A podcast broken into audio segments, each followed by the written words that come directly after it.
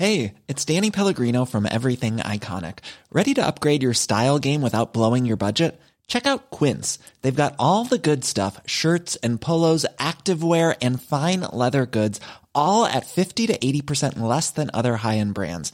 And the best part? They're all about safe, ethical, and responsible manufacturing. Get that luxury vibe without the luxury price tag. Hit up quince.com slash upgrade for free shipping and 365 day returns on your next order. That's quince.com slash upgrade. Economic relationships. Esta negociación del Tratado de Libre Comercio. And we cannot afford a billionaire class. Que siete países a los America cuales now has the best decirles es que el país Me han está escuchado decirlo anteriormente. No nos volverán a sacar. Decisiones con Susana Sáenz.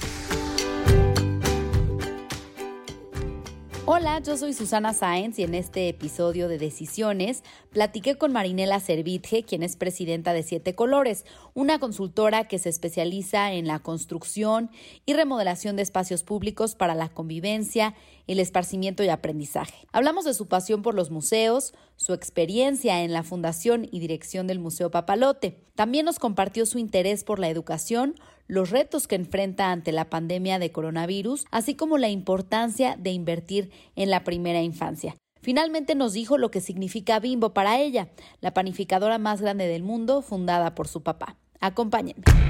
Decisiones con Susana Sáenz. Marinela Servitje, qué honor tenerte en este episodio de mi podcast Decisiones. Bienvenida. No, pues la, la que está encantada soy yo, Susana. Es una Ay. gran oportunidad para platicar. Muchas gracias. Pues bueno, sabemos que eres una mujer que se ha dedicado durante décadas a apoyar la educación, impulsar la cultura, dentro de otras cosas. Ante el panorama que enfrentamos a nivel global por la crisis del COVID-19, ¿crees que estamos dando pasos hacia atrás en términos educativos? Pues mira, e- el, el problema eh, educativo y las consecuencias que esto va a traer en la educación de millones y millones de niños de todo el mundo, se prevé que sea pues un impacto, que vaya a tener un impacto muy, muy negativo, porque muchísimos niños, sobre todo en países en desarrollo, como es el caso de México, eh, no están teniendo eh, acceso, no están teniendo acceso a la tecnología, a la conectividad, eh, no tienen en realidad mucha comunicación con sus maestros, no tienen interacción. Entonces, en todos los webinars que he estado y en todas las conferencias que he estado internacionales eh, por diferentes eh, agencias internacionales, pues todas sí están muy, muy preocupadas que, esto va a impactar muy negativamente en, en- en millones de niños. Y en nuestro país, pues este, va a impactar desde aquellos chiquitines menores de 5 años y muy probablemente hasta los de universidad. Precisamente tú has hablado de la importancia de invertir en los primeros años de la vida de los niños en la educación para detonar pues su desarrollo y también el bienestar social. Y bueno, de toda crisis también surgen oportunidades. ¿Crees que se pueda sacar algún provecho de esta situación para impulsar sobre todo la educación en la primera infancia? Bueno, yo este, yo soy, me gusta, soy como tú, me gusta pensar positivo. Eh, eh, yo espero que si entre todos como sociedad nos proponemos eh, poner a los niños como una prioridad, que, México ponga a los niños y a los niños pequeños también como su prioridad, y lo insistimos y trabajamos en ello y hablamos sobre el tema, pues es, eh, sería genial para que realmente eh, quienes tienen en sus manos la, educación eh, pública, pues realmente eh, lo analicen, se lo tomen en serio, inviertan muchos más recursos en, los niños pequeños, porque está comprobado, Susana, que por cada dólar que tú inviertes en la primera infancia, ya sea en la parte de su nutrición, de su protección, de la educación temprana, del cariño, etcétera, eh, por cada dólar que inviertes eh, como sociedad, te va a redituar 7 dólares. Entonces, esto está comprobado por economistas, que los países que han invertido en, primera infancia van a tener después un, un beneficio económico que, que, se multiplica por siete. Entonces, hasta por eso vale la pena que los países inviertan en la primera infancia. Claro, y bueno, precisamente hablando, hablando de México, además de este panorama global de crisis sanitaria y económica y que sin duda viene a afectar la educación, pues también ante el cambio de, gobierno, pues ha habido distintas eh, iniciativas, por ejemplo, echar para atrás la reforma educativa. Tú trabajaste en la Secretaría de Educación, en donde te fuiste a capacitar maestros a todo el país. Eres una mujer que conoce la República Mexicana, las condiciones del campo y de la educación. ¿Cuál es la estrategia que se debería seguir para avanzar en este sentido con retos tan importantes como los que ya mencionaba? Bueno, yo, yo creo que, eh, en el sistema educativo, obviamente, desde la época en que yo capacitaba maestros, que, era alrededor de 1978, 79, 80, claro que hemos avanzado en cuestión de cobertura, ya tenemos eh, en lo que es primaria, también en preescolar hemos avanzado algo y en secundaria y en educación media. En cobertura hemos avanzado muchísimo. En calidad educativa todavía eh, tenemos mucho que hacer, todavía en las pruebas estandarizadas, las que hace la OSD o las mismas que hacía México, como la prueba ELACE o Planea, pues todavía eh, teníamos resultados muy lamentables de aprovechamiento escolar. Eh, entonces, yo creo que ahí todavía hay mucho por qué trabajar. yo espero que esta administración pues eh, una vez que pase la pandemia, pueda volver otra vez a, poner el foco en la, en la, calidad de la educación. Para eso hay que trabajar mucho en la capacitación y formación de, docentes, hay que trabajar muchísimo en los procesos que se llevan a cabo dentro de la escuela, en las pedagogías, hay que trabajar también en eh, todo lo que sea infraestructura escolar.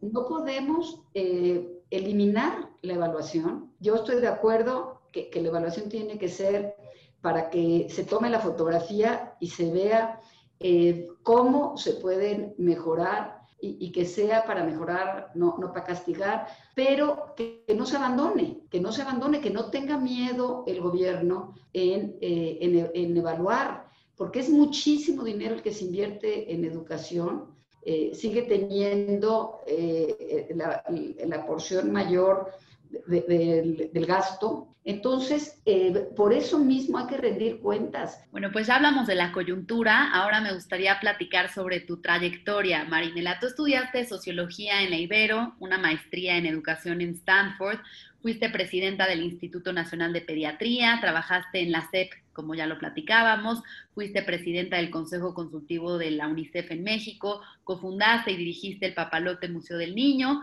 fundaste también Siete Colores, entre muchas otras cosas. ¿De dónde nace esa pasión por luchar incansablemente por la educación, impulsar la cultura, sobre todo viniendo de una familia de empresarios? Sí, yo la verdad eh, eh, siempre me, me, interesé por el eh, desarrollo, por el desarrollo de los niños. es algo que el desarrollo integral de los niños es algo que, siempre me ha preocupado y ocupado. Y, donde yo pueda estar para poder ayudar al desarrollo, ahí, ahí voy a estar. La verdad, siempre eh, he querido, me he movido del sector público al sector privado, al, tercer sector, podríamos decir, de la sociedad civil también. Eh, eh, he estado como en muchas pistas, como, como dicen por ahí, pero seguiré trabajando por ellos. aquí desde Siete Colores, Ideas Interactivas, en los, pues ya son nueve años que, está, que estoy aquí en Siete Colores como presidenta, pues hemos desarrollado ocho museos. Entonces, la verdad, eh, nos sentimos muy orgullosos porque pues, los hemos llevado a diferentes partes del país. Eh, terminamos eh, un museo muy importante, La Rodadora, en Ciudad Juárez. Luego hicimos el Trapiche en Los Mochis, Sinaloa. también hicimos el Acertijo en Gómez Palacio Durango hicimos el um, Museo Caluz, que es un museo de arte eh, aquí de una colección particular en la Ciudad de México. Eh, hemos hecho, ha renovado también parte de Tijuana, de, otro museo, varias exposiciones eh, itinerantes. en fin, el Papalote Monterrey, lo hicimos también desde siete colores, está precioso, nada más esperamos que pase esta pandemia para que se vuelva a abrir Ay, sí, Entonces, conocer. son muy productivos y quisiéramos seguir este, muy productivos. Eh, no hay nada que, que, nos haga más ilusión que abrir un museo, un espacio público eh, de aprendizaje y, de entretenimiento para toda la familia. Y afortunadamente nos buscan, tanto por parte de gobiernos como por parte de, de empresas, para que los apoyemos. Y estamos abiertos, ahora que se anunció que se va a, que ya hay unos, unos nuevos, eh, podríamos decir, concesionarios de lo que era la feria de Chapultepec, pues también, si ahí hay algún espacio educativo para niños, pues nosotros también vamos a querer colaborar con el equipo que ganó la nueva feria. Entonces, eh, en fin, queremos seguir trabajando. Qué bien, Marinela, sin duda muchos proyectos que te deben dejar mil satisfacciones. ¿Cuál ha sido de todos estos proyectos el que, el que más satisfecha te ha dejado o al que más cariño le tienes? el que ha sido más especial? Pues mira, eh, obviamente Papalote, que me, tocó, pues ahora sí fundarlo. Eh, si me dices, ya estamos hablando de hace casi 30 años, porque desde que empezamos a, crear el patronato, a hacer la campaña financiera, a buscar eh, todo el contenido del museo, que fue aproximadamente en 1991 cuando empezamos esa gran aventura, pues Papalote fue genial. Ahorita estoy un poco preocupada como todos eh, los, fundadores de Papalote, porque pues sí, eh, con toda esta pandemia, eh, Papalote pues está pasando por una situación financiera muy, muy difícil. Entonces, este, pues ahorita estoy preocupada porque pues sí, necesitamos otra vez conseguir recursos para salvar al museo. Y, yo espero que Dolores Beistegui, su directora, pueda tener muchísimo éxito en, en apuntalar el museo y no se nos vaya a caer. Ojalá, porque creo que es un proyecto que, como mencionas, ya casi tiene 30 años y ha sido un exitazo de principio a fin y que además de, ser un lugar que le encanta a los niños, a los adolescentes, incluso a los propios papás, pues deja mucho, ¿no? En, términos educativos, de enseñanza. Me encantaría que nos platicaras cómo surge la idea. ¿De Papalote? Ajá. pues eh, Cecilia Ocelli, una ex primera dama, ella había visto el Museo de los Niños en Venezuela. Entonces, ella, me acuerdo que platicó con Manuel Camacho Solís, que era entonces el regente, porque antes eran regentes de la ciudad, estoy hablando en los noventas, a principios de 1990, yo trabajaba eh, en, el, departamento del Distrito Federal. Ah, ya me suena que es hace tanto tiempo, Susana que, no lo puedo ni creer. Y, ahí pues eh, me buscaron y me dijeron, Maynela, ¿tú conoces algún museo de niños? Y entonces yo les dije a ellos que sí, que conocía el Children's eh, Museum de Boston y conocía la Villette en París y que pues con mucho gusto me sumaba a, impulsar el proyecto. Y entonces se formó un equipo, estaba Juan Enrique Cabot y entonces me dijo, Juan, pues Marinela, pues vamos a Los Pinos. Y le dije, pues vamos. y, y, entonces, pues eh, nos atrajo la idea y pues nos abocamos, nos dividimos el trabajo. Juan eh, y, el gobierno de la ciudad buscaron el terreno en la antigua fábrica de vidrio pegado a Chapultepec y eh, yo me dediqué a, a ayudar a conformar el patronato y a buscar los fondos. Me tocó presidir la campaña financiera, que en ese entonces fueron 40 millones de dólares para hacer el museo. Y pues le agarré tanto cariño, tanta pasión, que me quedé eh, después como directora, seguí en el consejo y me quedé como directora del museo 18 años.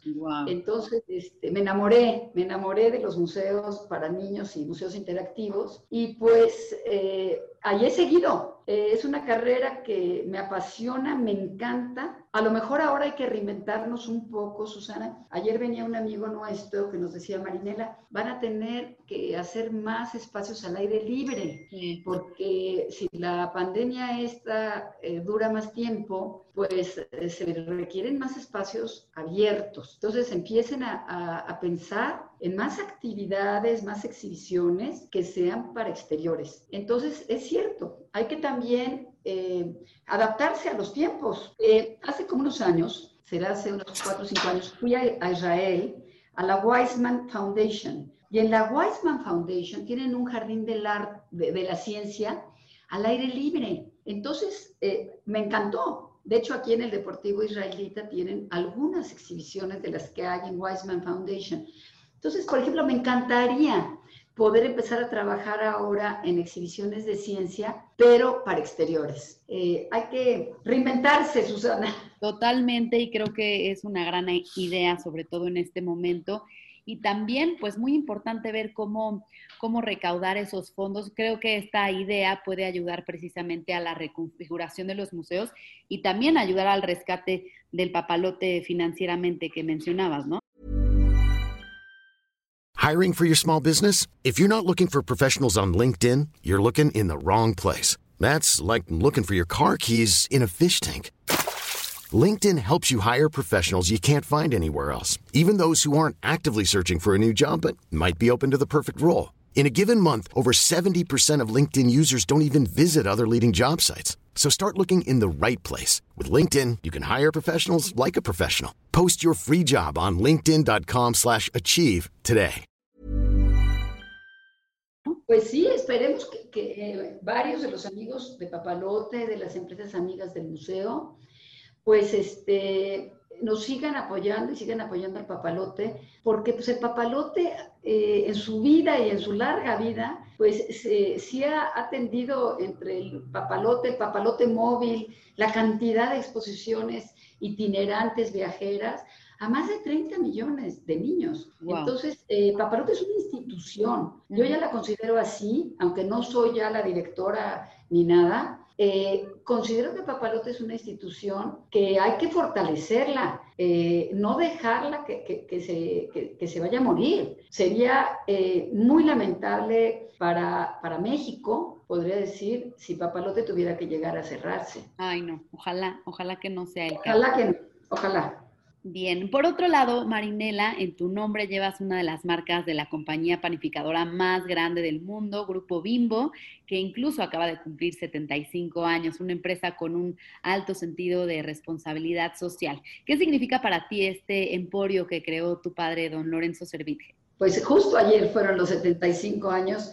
Eh, Susana, pues mira, yo siento, la verdad, eh, una enorme satisfacción de que Bimbo eh, haya y esté llevando pan, que es eh, el alimento eh, pues básico, además de las tortillas, podríamos decir, esté llevando alimento, que sea una empresa que dé empleo a, cientos de miles de, colaboradores, que continúen los, los valores de sus fundadores, la, importancia de, la persona en una empresa, el valor de la persona, y cuando digo de la persona son los colaboradores, son los clientes, son los proveedores, el sindicato, una empresa tan cercana a, la gente que, que, trabaja éticamente porque ha ganado eh, varios premios por ética, por ser una de las empresas eh, más éticas de, América Latina.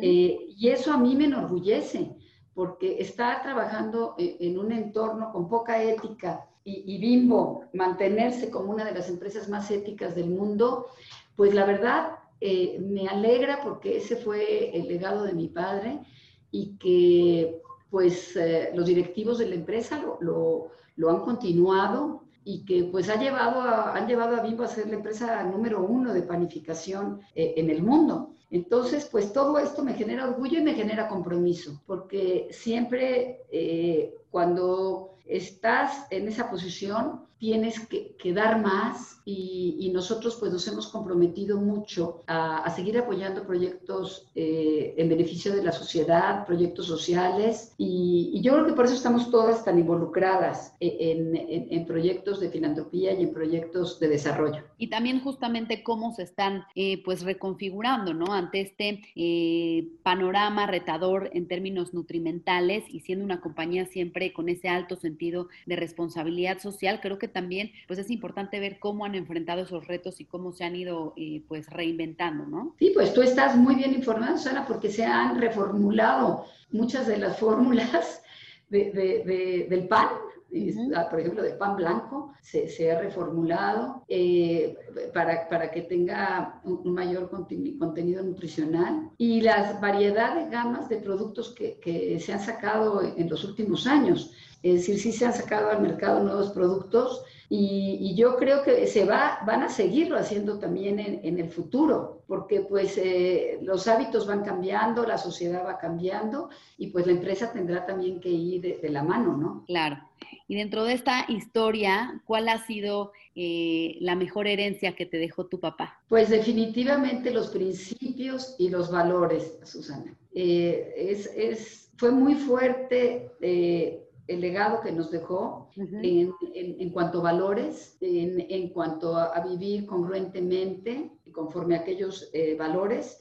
Y pues nosotros somos la segunda generación, ya, ya hasta aquí también la tercera y la cuarta eh, generación, ya, ya, hay bisnietos, muchos bisnietos de mi padre, y nosotros trataremos de, de, seguir infundiendo en todos ellos eh, esos principios y esos valores que que la verdad pues son valores universales que nos, eh, eh, nos enorgullece tener y nos compromete. Y nos compromete porque pues eh, México tiene que, ser una, una sociedad con, ciudadanos, con ciudadanos que realmente sean más éticos, más eh, justos, eh, en todos sentidos, más honestos. Y, yo creo que tenemos claro que ya evolucionar, ya, ya la degradación de, valores, pues sí es muy fuerte, ¿no?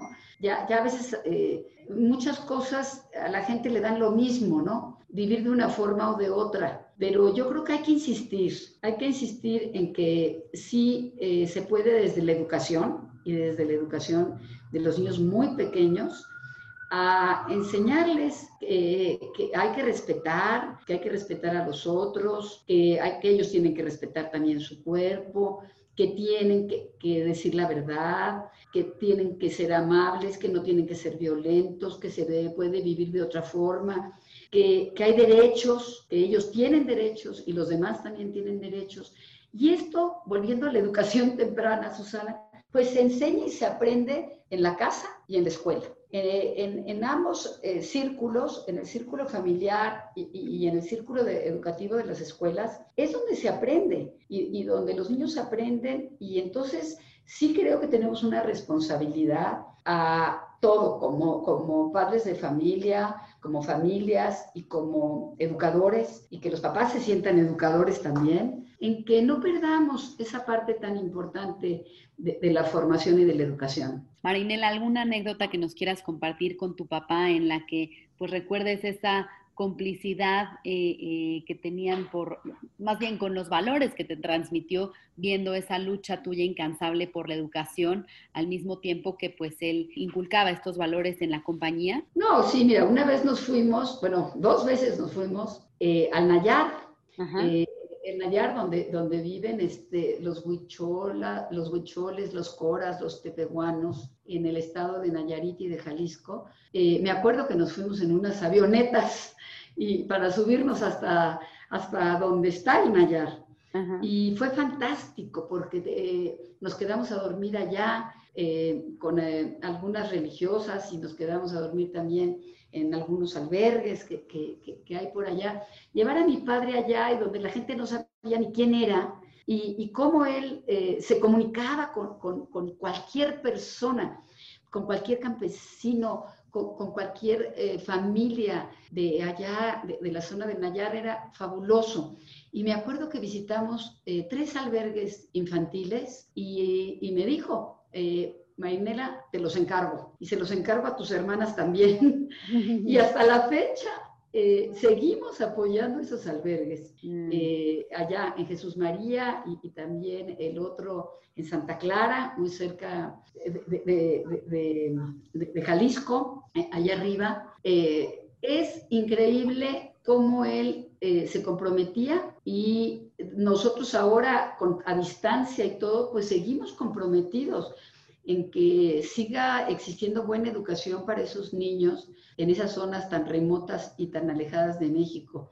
Eh, yo esos días que pasé ahí, eh, pues los tengo grabados en mi corazón, porque lo vi entregado, entregado con los campesinos, entregado con las familias y de una forma tan sencilla, tan bonita, que, que nos dejó nos dejó el legado de, de, seguir atendiendo a esos albergues. Y sabemos que tu familia es muy importante para ti, tus nietos. ¿Qué te dicen de todas estas labores que haces, además de, de, atender a tu familia? Creo que debe ser un gran ejemplo para ellos, además de que pues, tu papá debe estar muy orgulloso de ti. Pues eh, mis hijos también siguen con mucho compromiso social, cada uno en donde está. Eh, por ejemplo, Guillermo, mi hijo que está en el Congreso de, de la Ciudad de México, él preside la Comisión de Infancia y Adolescencia. eh, por algo la preside y, y, y, está luchando por los derechos de los niños aquí en la Ciudad de México. Y, y nos encanta estar unidos eh, en, en, esa tarea, que estemos los dos unidos en esa tarea por los derechos de los niños y de los adolescentes. Y eh, mis nietos, pues eh, yo creo que, que, a veces no hay ni que hablar, con el puro ejemplo eh, es suficiente. Los niños aprenden eh, del ejemplo y, y, si te ven que, que realmente eres eh, cariñosa, amable, con todos los niños, aunque no sean niños de la familia, pues ellos van aprendiendo a ser eh, amables, sensibles eh, con los demás y, y, eso se transmite con el ejemplo, Susana. ¿Cuál ha sido la decisión más importante que has tomado en tu vida? ¡Ay, qué bárbara!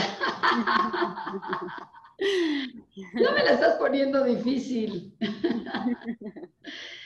pues difícil, difícil fue aceptar la dirección de Papalote, porque yo sabía que yo, yo, venía de trabajar en el sector público y, este, y pues recibía mi, mi sueldo cada mes, mi cheque, uh -huh. y muy contenta y de poder estar trabajando en el gobierno, estaba yo encantada, y porque tuve muy buenos jefes, yo sí te lo voy a decir, lo digo porque tuve jefes ejemplares, uh -huh. y, y como fue Fernando Solana y Manuel Camacho Solís, pero este, el decir, ahora tengo que manejar una institución donde entre cuates y todo el personal, estás hablando de casi 400 personas, y donde tenía que ingresar eh, por la taquilla a, a cerca de, de 100 mil personas cada mes uh -huh. para llegar al millón de gentes al año, eh, con esas metas, con unas metas altísimas, porque nos pusimos metas muy grandes desde un principio, pues esa fue para mí una decisión sumamente difícil y pues eh, la verdad eh, tuve que conformar un equipo, escoger las mejores talentos, las mejores personas para que trabajáramos juntas en, crear algo nuevo, algo que la gente no conocía, pero que estuvo abarrotado desde el primer día. Eh, tuvimos que, abrir dos turnos, no se me olvida, el turno de la mañana y el turno vespertino, para que pudieran entrar 1.500 gentes en la mañana y 1.500 gentes en la tarde. Era un éxito impresionante. Entonces, eh, el crear papalote, el operar papalote con altos estándares de calidad, eh, aprender lo que es dar servicio al público, el, eh, a las escuelas, el atender a todas las gentes bien, independientemente de, de, de, de, si eran escuelas públicas o privadas, el no hacer diferencias, el capacitar a la gente en eso, en la no discriminación, el, atender bien a los niños eh, eh, con, discapacidad, con capacidades diferentes, el hacer un día al año para que, se llamaba Todos Somos Diferentes, donde se unían escuelas de, niños regulares y niños de escuelas con discapacidad, y durante todo un día convivían juntos. Era increíble eh, la empatía que se generaba.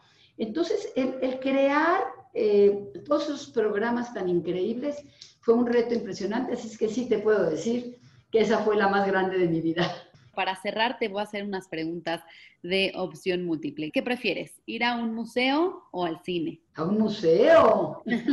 ¿Trabajar en fundación, empresa o gobierno? Eh, hoy en día, pues te puedo decir que estoy contenta de trabajar en una empresa. ¿Una caminata por Chapultepec o por el Parque Bicentenario? Las dos. una el sábado y la otra el domingo. ¿Prueba PISA o enlace? Las dos. ¿Burbujas gigantes o taller de arqueología en el Museo Papalote? Taller de arqueología. ¿Gansito o pingüino? el gansito. Muy bien, pues Marinela, muchas gracias por platicar con nosotros, por compartir tu historia tan increíble. De verdad que me impresiona esa energía y esas ganas de seguir innovando, creando siempre en favor de la educación y de la cultura en México y también en otras partes del mundo. No, pues encantado Susana y ojalá seamos más los mexicanos que, que nos preocupemos y ocupemos por la niñez. Si te gustó este podcast, recuerda suscribirte en Spotify, Apple Podcast o en mi canal de YouTube. Califícalo y comparte. También me puedes mandar tus comentarios o propuestas de a quién te gustaría que entrevistara en mis redes sociales.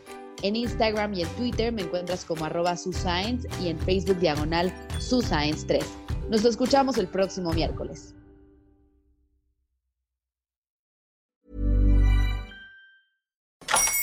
Hola, buenos días, mi pana. Buenos días, bienvenido a Sherwin Williams.